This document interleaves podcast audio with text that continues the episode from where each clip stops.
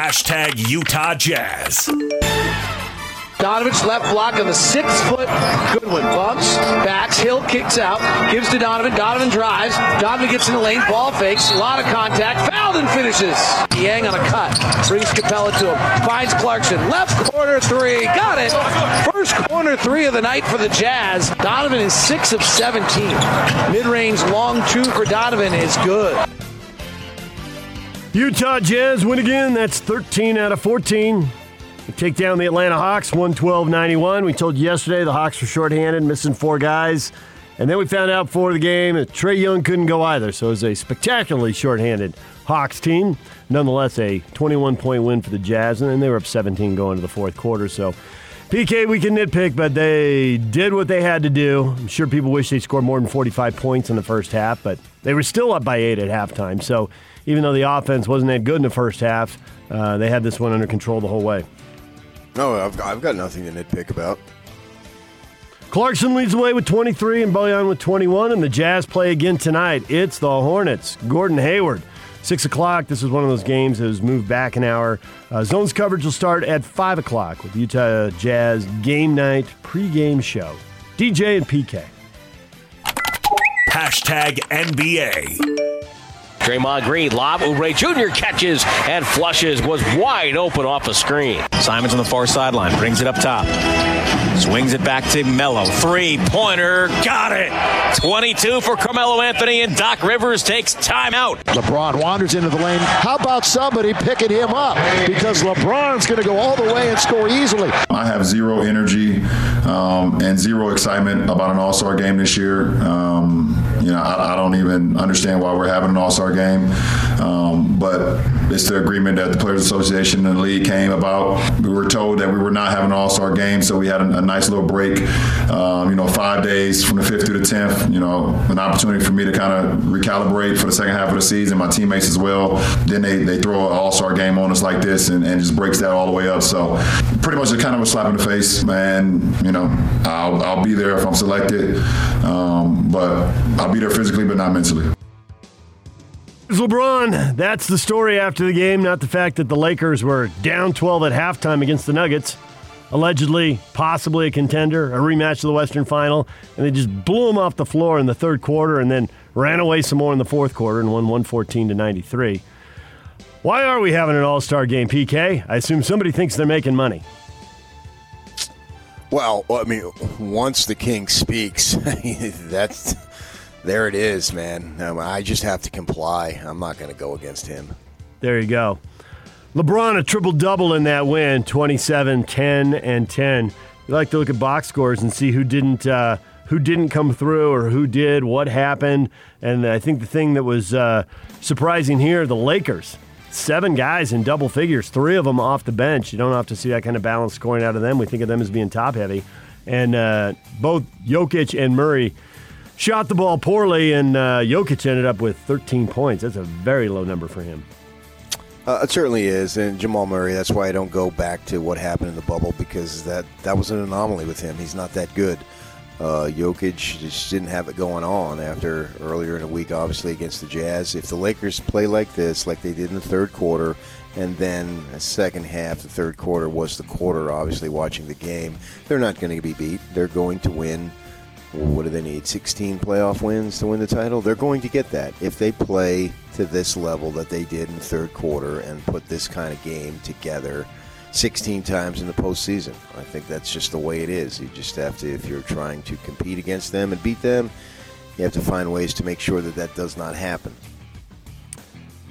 Elsewhere in the NBA, Blazers beat the Sixers 121 to 105. Carmelo Anthony had 22 points. It's a big game for him. Well, Lillard didn't play, man. So you don't have Lillard, McCollum, and your big Nurkic, that guy there. He obviously isn't out. The Sixers didn't have Simmons, uh, but you would think that the Blazers would be more ravaged, giving up what they were losing uh, far as injuries, but yet they still found a way to win. That's what's cool about it. Golden State Warriors 147 to 116 over the Mavs. That was just a, a one game reprieve for the Mavs right there. Doncic and Porzingis with 27 and 25, but when you're giving up 147 points and the Warriors are shooting 51% from the three point line, doesn't really matter if your star guys go for 25 and 27. I don't understand how Oubre had 40 points. That is so beyond what he's been able to do this season because he's been in trouble. They've been talking about getting rid of him. And then, wow, man, he has the game of his life. I would imagine that's his NBA career high. And really efficient. 14 of 21 shooting. 7 of 2 uh, 7 of 10 from the three-point line. So, massive numbers for him. And the Rockets beat the Grizzlies. Yes, they traded Harden, but they haven't bottomed out, PK. They're not great. They're not what they were, but they've not bottomed out. And they win again. They pick up a 115 103 win, and they are back over 500 at 11 and 10 on the year. And without Oladipo, he didn't play. DJ and PK. Hashtag college basketball. College hoops, victory, victory, victory. Look at them win. Everybody's winning, PK. The Cougars, the Utes, the Aggies, the Wildcats, piling up W's. BYU is expect, expected. Portland hasn't won a game in conference. 105 to 60. A 45 point blowout for BYU. Now 15 and 4 on the year. Did you watch Yeah. any of that? Oh, It's like, well, oh, look at that score. it- There were it so went many according games. to plan. Right. You know, we anticipated that uh, there was a lot of stuff to watch and that this would be the biggest blowout, and it was the biggest blowout. Utah beats Arizona 73 58, a 15 point win. Timmy Allen led the way with 18. They got the big lead, PK, and they made it stand up. Yeah, I like this win because nobody was really outrageous. You know, Tim Allen with his 18, he's capable of getting 18 just in any game. And then you got everybody else chipping in. Nobody went nuts like uh, Plummer did against uh, Colorado last Saturday. And what I mean by that is this is the way that you can sustain a level of consistency, have everybody do something. And that's what they did. Arizona isn't a great team by any stretch, and they've had some injuries that have taken guys out. Uh, but the Utes played a solid game. I, the blueprint that they put on display early last evening was something that can be sustained going forward, and, and that and that's what you want. And then, you know, right now, uh, if they can do that, well, then most likely Larry comes back, and they've got uh, I don't know who's going to leave and whatnot. We'll see what plays out at that point, but they've got an opportunity to reestablish themselves to a little bit. And maybe I'm reading into just a couple of wins in a row, but you're looking for positives, and, and those things, as I saw watching that game, flicking back and forth, was something that led me to believe, okay, they can finish halfway decent here. I think the key word in all of that was something they can sustain. It's sustainable. You know, Plummer's not going to come off the bench and give you 23 like he did at Colorado. It's great he did that one time, but if you get that one or two more times in a year, you'd be ecstatic. Whereas this, this you can do again and again. And Utah State beats Fresno State 69 53. 53 is rarely a winning number. The Aggie defense throttling the Bulldogs, who shot a miserable 37%. Uh, also sustainable, PK. You, you win with defense on the road. We can line up a bunch of ex coaches here, and they'll all say the same thing, and it panned out for the Aggies. Can defense throttle, though? Defense throttled them. Really? I always think of offense throttling. I don't think of defense. I think of defense stifling, not throttling. Oh, okay. Well, we can go stifling if you want. Throttled down, I guess. I don't know. Weber State outscored Montana State 96 88. Those two teams play again tomorrow at noon in Ogden. That game will be on KJazz. And the Utes are off on the weekend. Cougars are off on the weekend. They will play Gonzaga on Monday. The Aggies will have a rematch with Fresno State. 8 o'clock on FS1. Scotty G will have the pregame show at 7.30 right here on the zone. DJ and PK. Hashtag NFL. between high school, college, pro football, doing this for almost 30 years. Um, just so appreciative of all the different people who have helped me along the way.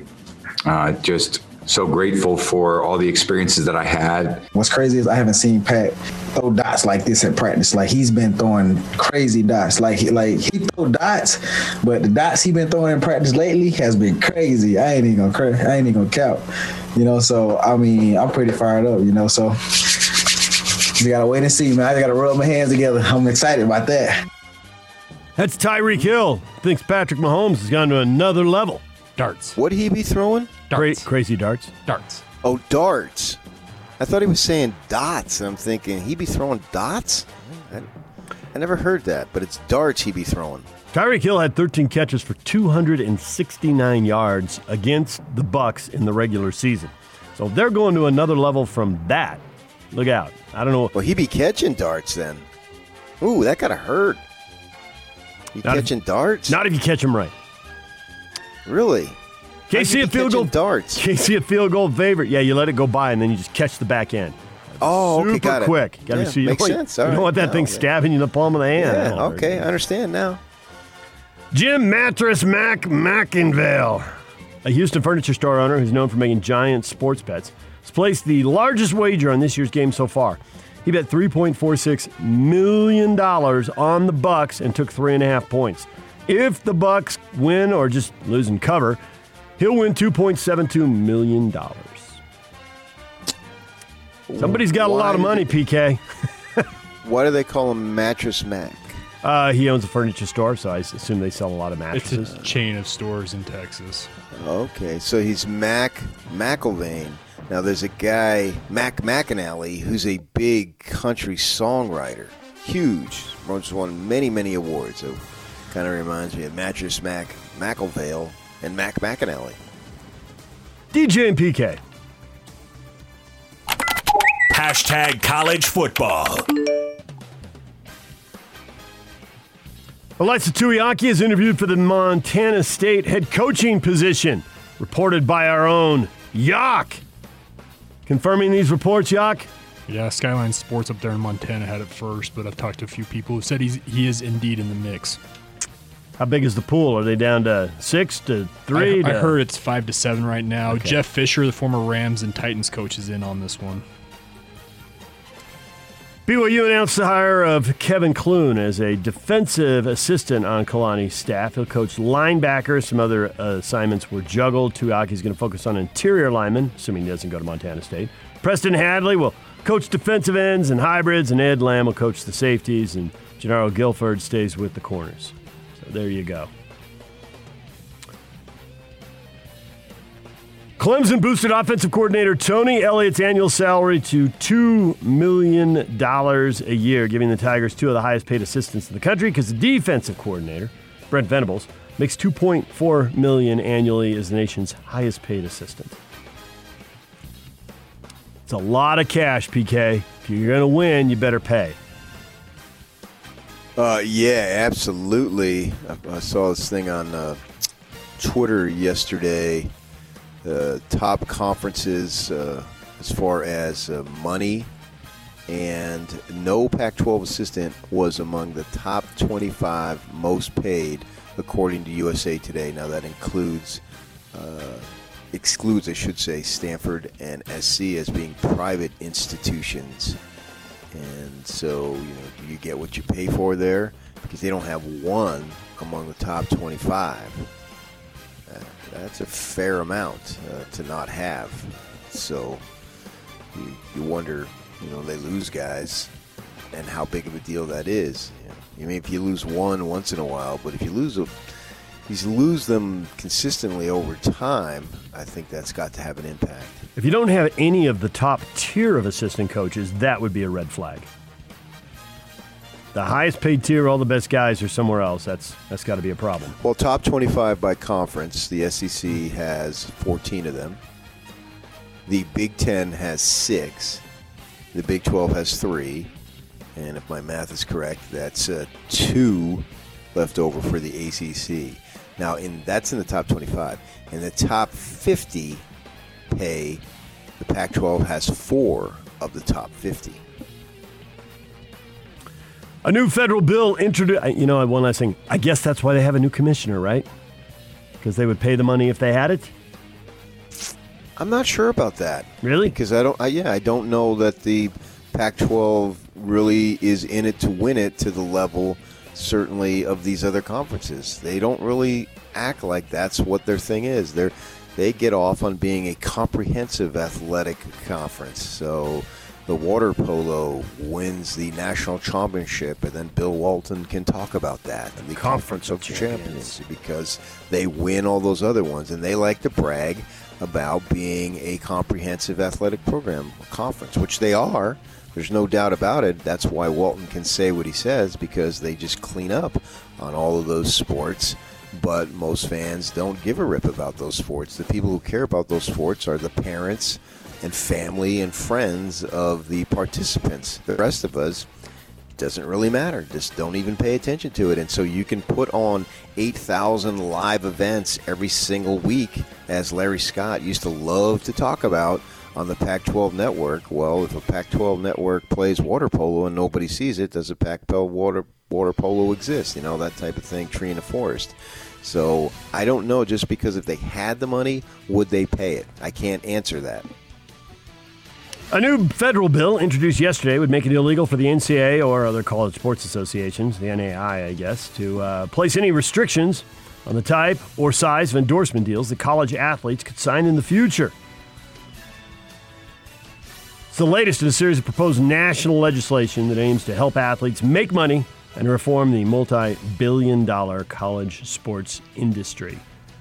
The proposal is the only option to date that doesn't provide any means for Congress, the NCAA, or any other governing body to regulate what, pro- what products athletes can endorse. Teams could be setting up pipelines and making sure guys get paid while they're in school. Car dealers, come on down and bring your checkbooks. I would say to make sure they're getting paid some more while in school. That is probably a good way to phrase it.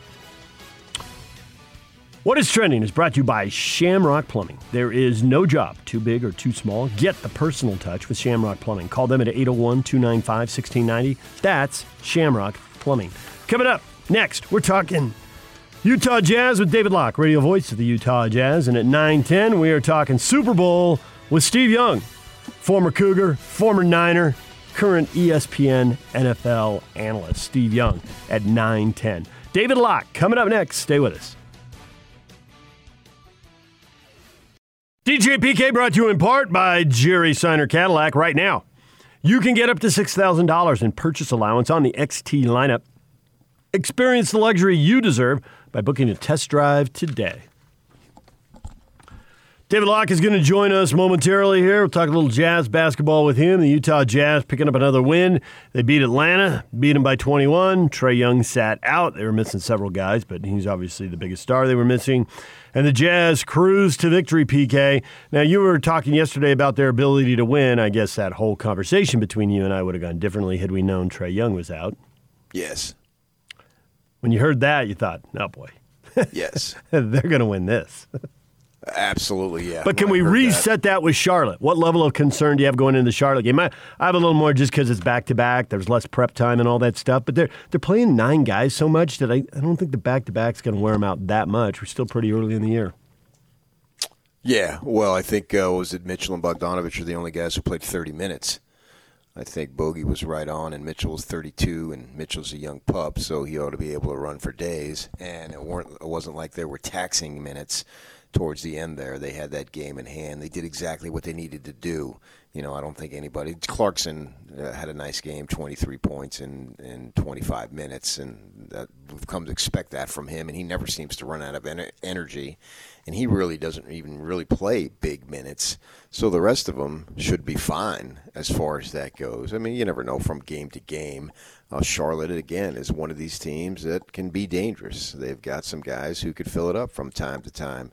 Hayward can have a huge game. I don't know if he still has a grudge against the Jazz. Uh, he never really seemed to want to be here, and he got what he wanted, and it didn't work out. So uh, now he's getting what he wants, uh, all sorts of money. I mean, the guy, is, this is what's wrong with the NBA as far as I'm concerned financially. He is just going to make hundreds of millions of dollars, and he's not a caliber player who deserves to make hundreds of millions of dollars. He's a good player, no doubt about it. Uh, but he's getting all not all the shots, but he's getting as many shots as he could possibly handle and getting as much cash as he could possibly want.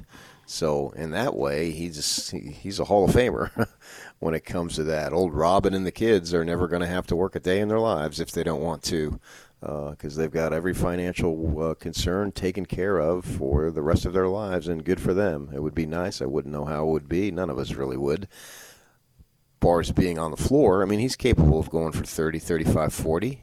He's a decent player. I've always liked him as a player.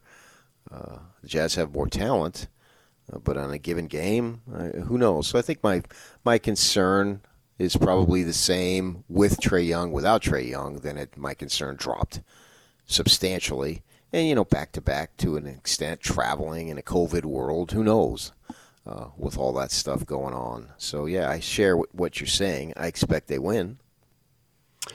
Charlotte, like Atlanta, ten and twelve on the year. Uh, right. So just kind of you know, and and the whole home, they're on the road this road trip, and Charlotte's another one of these teams. They're five and six at home. They're five and six away. You take the fans out of the equation, and there just isn't much to talk about there. And the, the Jazz are better, and they're doing a good job against these teams. I think the thing that's looming out there is you look at the standings; they have the best record.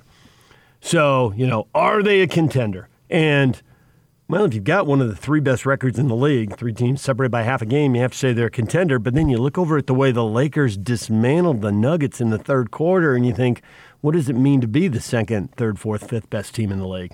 How big is that gap? And we can run that by David Locke right now, radio voice of the Utah Jazz, joining us. His weekly interview brought to you by the Murdoch Auto Team. David, good morning. Good morning. That was terrifying. What was? The Lakers' second half. Oh, right. So that brings us to the question we've had this uh, this uh, ongoing conversation slash debate: Are the Jazz a contender? Well, based on the record and the standings, you got to say yes. They're one of the top three in the league, and it's three teams separated by a half game. But there's this notion that the Lakers are in cruise control, that they've got another gear for the playoffs, and when they're down 12 to the Nuggets at halftime, and they outscore them 37-17 in the third quarter, and then they pummel them again in the fourth quarter. It's like, well, how close are the contenders to the defending champ? So the first thing we have to realize is that game swings when Jokic gets his fourth foul, goes out of the game, and then they Isaiah Hartenstein plays.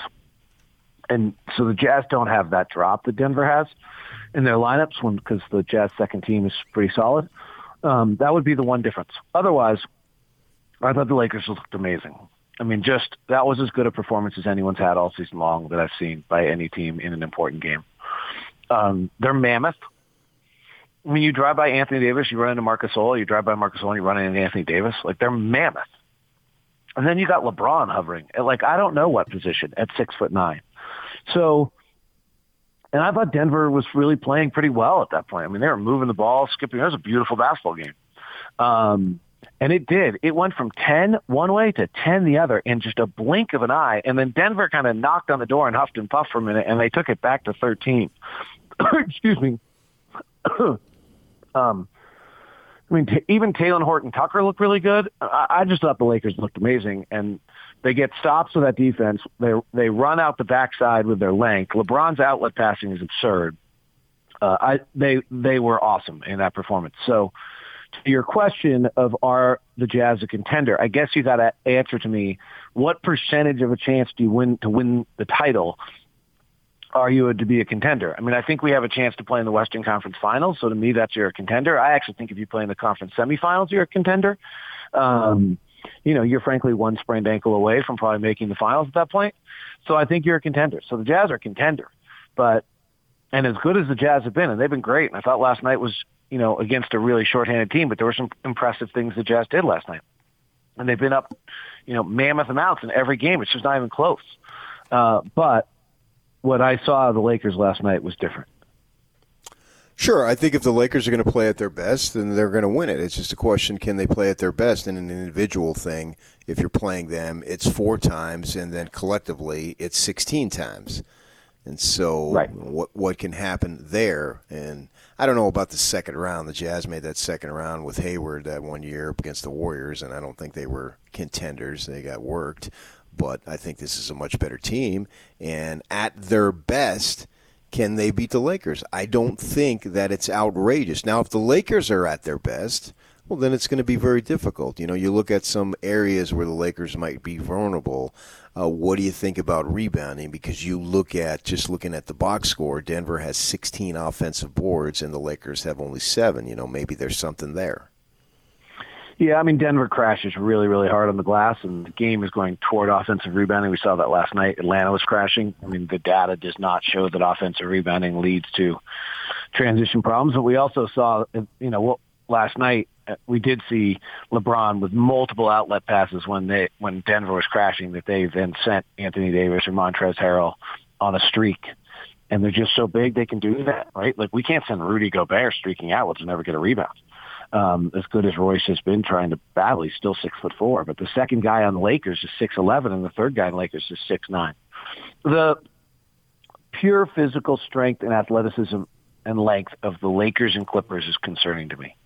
Um, I just, even if you look at the way Atlanta play, I mean, we're really high, you know, we're going to talk about this for four months. This is a great compliment to the Jazz that they're so good that this is what you're worrying about.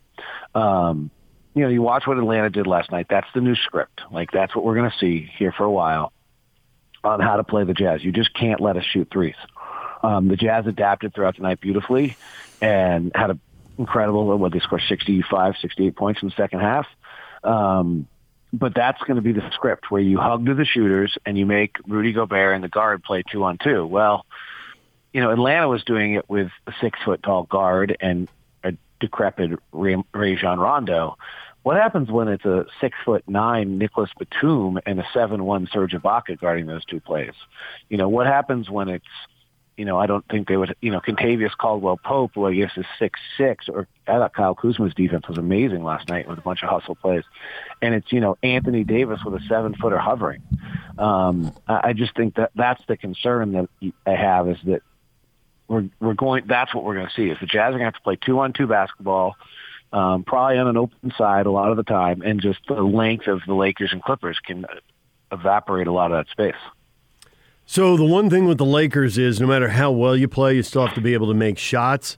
Now, if you get a bunch of transition layups, you know, a lot of guys are obviously going to score well. But they had seven guys in double figures, and you can go through other box scores with them. And their nights, they have like three guys in double figures because after LeBron and AD, sometimes guys really struggle. Can the Jazz defend them and keep them in a half court? I, I guess we find this out later this month, or at least we got our first peek at it. Yeah, I mean, I think the issue, the, the, way the Jazz beat both these two teams is three point shooting. This is, this is why the way we're playing is so smart. Like if we try to go, you know, this is the whole like, you know, we're in a heavyweight fight and we try to go sit in the middle of the ring and punch it out. We probably don't have what it takes. We're we got two six one guards and we're not the most athletic group in the world, and you know, we, we don't we don't have what it takes. But if we can go dance around Sugar Ray Leonard to Roberto Duran or Sugar Ray Leonard to Thomas Hearns, old references, but boxing's dead, so that's the last reference I can come up with. Um, then I think we have a chance. And so, in regards specifically to the Lakers, the Lakers' problem is I think, and I don't know what they finished last night shooting from three, but I think they've shot below 33% in a, a, a lot, like 9, 10, 12, 13 games. I mean, just a huge amount of games they're shooting below 33% from three. Well, okay, well, if you're taking 24 threes and you're only making, you know, seven of them or eight of them, and we're taking 45 threes and making 20 of them or even 18 of them, then we win. The problem, I just don't, I think what we've seen last night from Atlanta, we saw it from New Orleans. Now, both times these two teams did this to the Jazz, by the way, the Jazz offensive rating going into the fourth quarter was a 120, which is astronomically high. League average is about 110. The Jazz sit at three or four in the league at 117. So 120 would be the best offense in in the league. So it's not as though the Jazz, this is stopping the Jazz. I just think that the Lakers and Clippers can execute this better, and so then that advantage might go away. But I mean, we're going to have to see. I mean, it's we're still, you know, we got a long way to go, and there's a lot of things that can happen. And but again, I would say that this is just a great compliment to the Jazz that we're sitting here worrying about the Lakers and Clippers at this level. I didn't think the Jazz would be this close to the Lakers and Clippers level when the year started. Um, and I will say, until last night, I thought the Clippers were the best team in the West, but I don't after watching that. I was wondering, as far as the Denver game, you know, it was a couple heavyweights. You could say that, you know, it was Lennox Lewis versus Jer- Jersey Joe Walcott there. Nice, hmm. nice, nice. Good. Wow. Get, why don't you get the George Clooney reference in there? That'd be good. Wow. I just called up a thing 50 greatest heavyweight boxers of all time. You're awesome. You're totally awesome. to come up with a couple of uh, obscure references that I never. I mean, you couldn't have gone Rocky Marciano. You didn't go Rocky Marciano. Uh, you couldn't go Max Schmeling. Or, yeah, I, mean, I thought yeah. Rocky, and on this list, Rocky Marciano's list number two, and obviously Muhammad Ali's number one. So no, I wanted to go a little more. Marciano obscure. never lost. How can you say anyone's better? Uh, I don't know what this list is. Sportsbible.com. You'd have to. That's my that's my one note of knowledge of history of boxing. Yeah. Yeah, I mean, John L. Sullivan only ranked 11th. I thought he should have been. Oh, yeah, okay. that's a travesty. All right. Is there a question in all of this? Yeah, did No, Denver show not. anything No, against not the Jazz? question. anything There's against the a Jazz that would concern you? You know, No, the Denver the game right hook that Jack Johnson threw. Yeah, that's right. No, I mean, I actually think that the Denver game, you know, when you go into the ring with someone, you're always No. vulnerable to, you know, the one sucker Right. punch that, you know, puts the lights out, right? Like that's the equivalent of what happened against Denver is that they had this unbelievable game. They they shot, you know, Jokic had 47 and was brilliant. He was really pedestrian last night um, with a triple double, I think, but he was still pedestrian um, for him. And uh, you know, and they hit eight for eight for three in the first quarter and 15 to 17 in the first half, which no one's ever done in the game. So the the Denver game actually reconfirms to me how good the Jazz are. That it took, you know, the one lucky punch to go get them. It didn't take it. There was no game plan. They weren't jab, jab, and then you know uppercut. They weren't working different parts of the ring. They just got one lucky punch. Your turn. yeah, I mean, obviously that reminds you of Buster Douglas with the roundhouse. There's no doubt about that.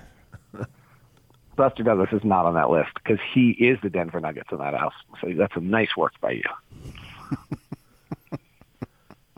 So the Jazz and the Hornets tonight. Is there any uh, any angle here? Any, or is this like the Jazz have to come out? They have to do what they do, be professional and all that, and uh, play the nameless, faceless opponent. Give me another cliche and knock them out.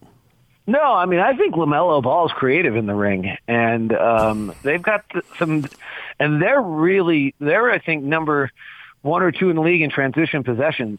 So if we don't start sharply, and we end up, you know, we we have had these kind of runs all year where, you know, we're and I haven't checked the numbers recently. I'll have them updated for tonight, but where we're really, really, really good off of misses. So, you know, we get a miss with the number one team in transition and, and we're getting out and we're getting our threes in that way. And then we saw last night that if you get in the half court, someone can take away our threes. We had taken double digit corner threes, I think in 12 of the last 13 games and really took two last night. We took four for the record, but took two.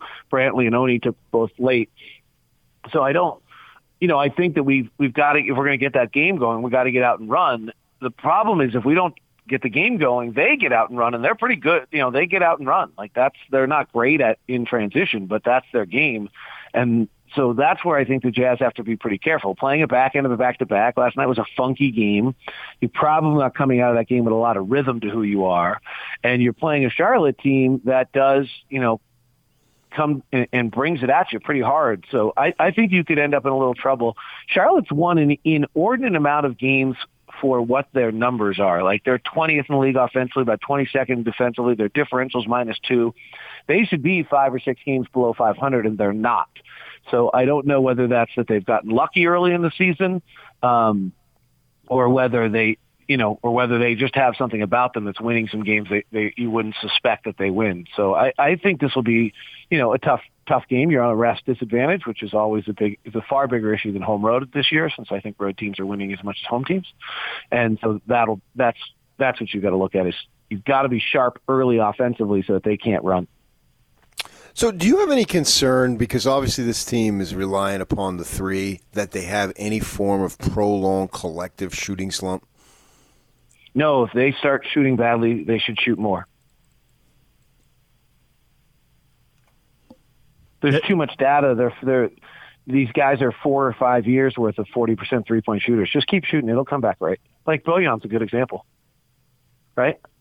Like yeah. Bojan started the year. He's what, what's Bojan now? 41%? I will have to so, check yeah. that for you. I do not have that number at my fingertips.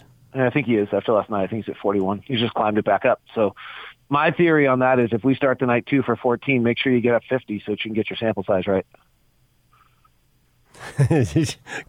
They're so good they don't have to have a conscience. Just let it rip. You're that good. Yeah, I mean, I, the only thing would be is if you're not taking like if you're taking bad shots, but like let's be honest about the atrocity that we watched last night. There were 61 non-restricted area twos last night. Okay, 61 of them by the two teams. It was awful. Atlanta shot like 50%. They were better off shooting 18% from three on those shots. Excuse me, Atlanta shot like 0.57 points per shot. They shot like 28%, 29% on those shots. So you're better off shooting like 16% from three. The Jazz weren't very good either. They shot 41% on their non-restricted area twos last night.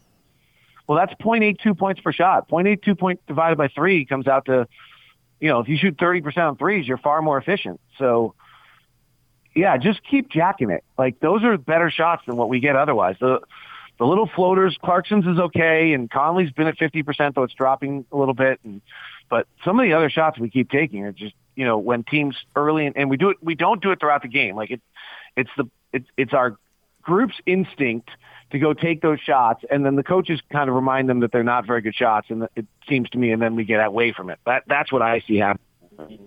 And that's happened last night. How informative would it be for Jazz fans to have, and you can't really do it on radio because you can't see the shots, but on TV, to have a second feed where the only audio was a coach analyzing every single shot very simply? Good shot, bad shot. That'd be really good shot, good shot, bad shot. Right. I mean, and it's really, that's such a, a difficult concept because the other thing that is relevant in there is Rudy Gobert takes a bunch of quote unquote bad shots when you put them in just the caps of that possession. But Rudy Gobert also sprints the floor, sets 90 picks a night, and is allowed to take five or six bad shots a night. Like that's what keeps him going.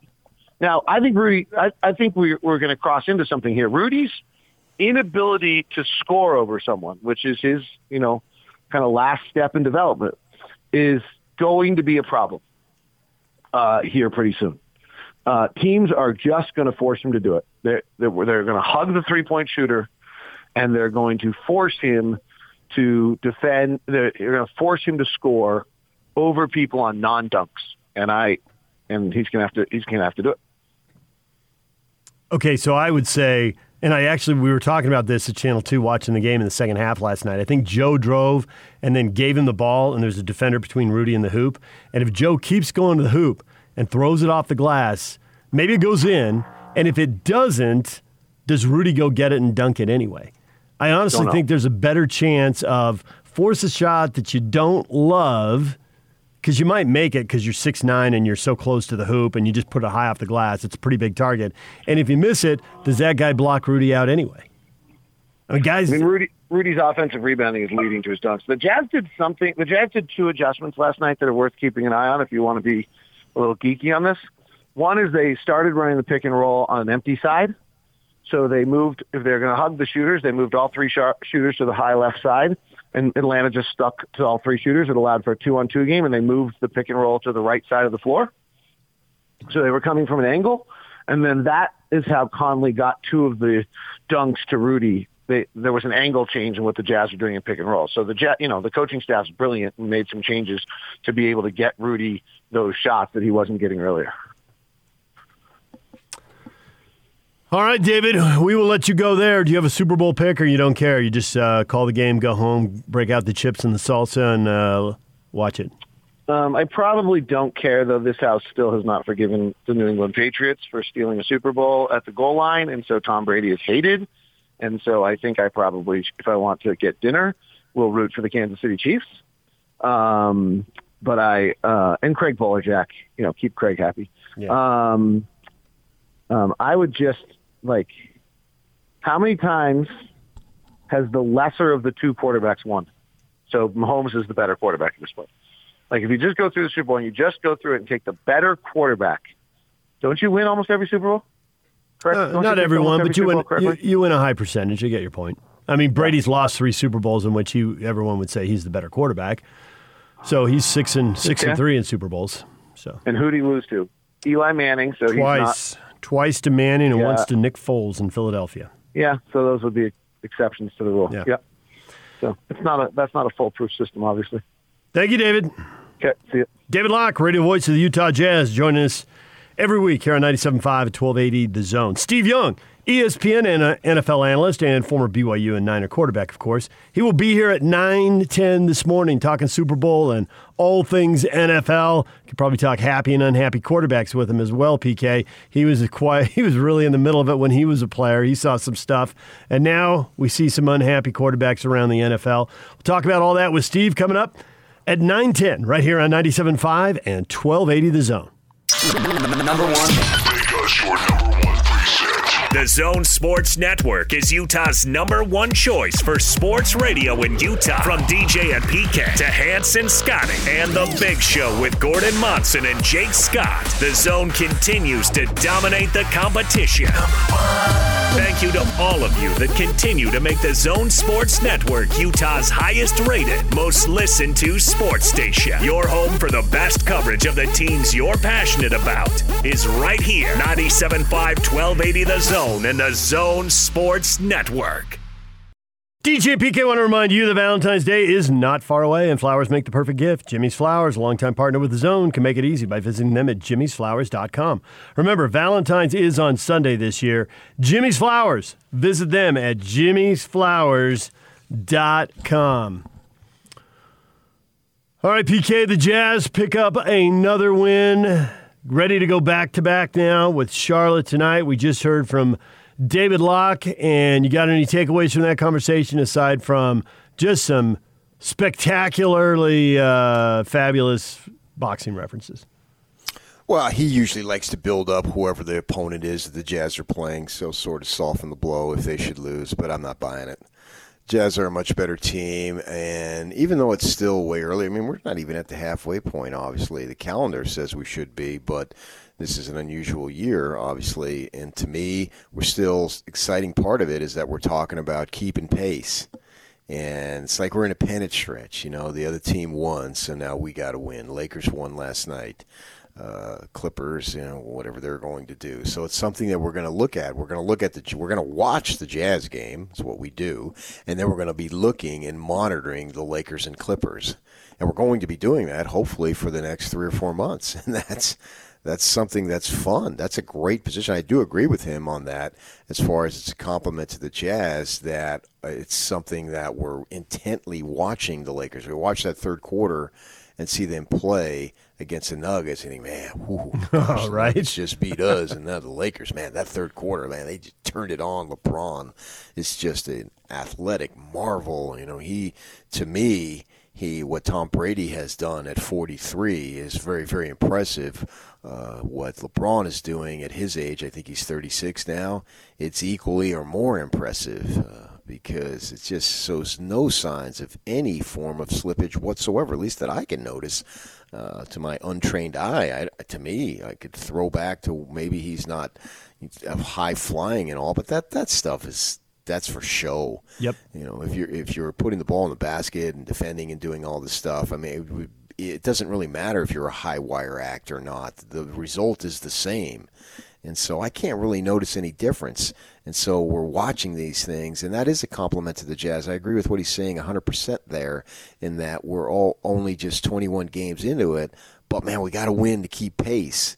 And that's a great, great position to be in. And right now, you are keeping pace. And when it gets down to the time when you actually play, you've already played the Clippers once, and the next time you play them will be huge. Haven't played the Lakers yet, but that's going to be like the game of the year at that point, assuming everybody's healthy and can go. And something so it's so intense right now, just 20 games into a 70 game season. To me, I find that being fun. I think that when you watch LeBron, I don't think he has slipped. He's changed maybe the way he plays over time. It's just like subtle year to year. But you know, I haven't so, seen it. So much is made of slow mo Joe, and watch how LeBron plays. Like he's got a gear when he needs to go to, he flies, but he chooses when to go there. You know, he plays slow. He lets you make what make make whatever decision you want, take away whatever you want and he'll go left, he'll go right, he'll pull up and hit a three, he'll go all the way to the rim and dunk, he'll hit the mid-range game, he'll take you into the post, and it's this, it's just uh, do whatever you want. I'll read it, and then you can't take away everything, and I've got whatever I need to beat you. Whatever you force me to do, I do it at a high level. So pick your poison. Well, I haven't And- seen that change in his entire time he's been in the league. I don't. I don't think he had that. Um, I think early on, it was go go go 100 miles an hour all the time, which is impressive because he's so freaking athletic. But the basketball IQ just keeps building, and now he's got he'll, he'll beat you at any speed he wants, and he can still go. He can still just.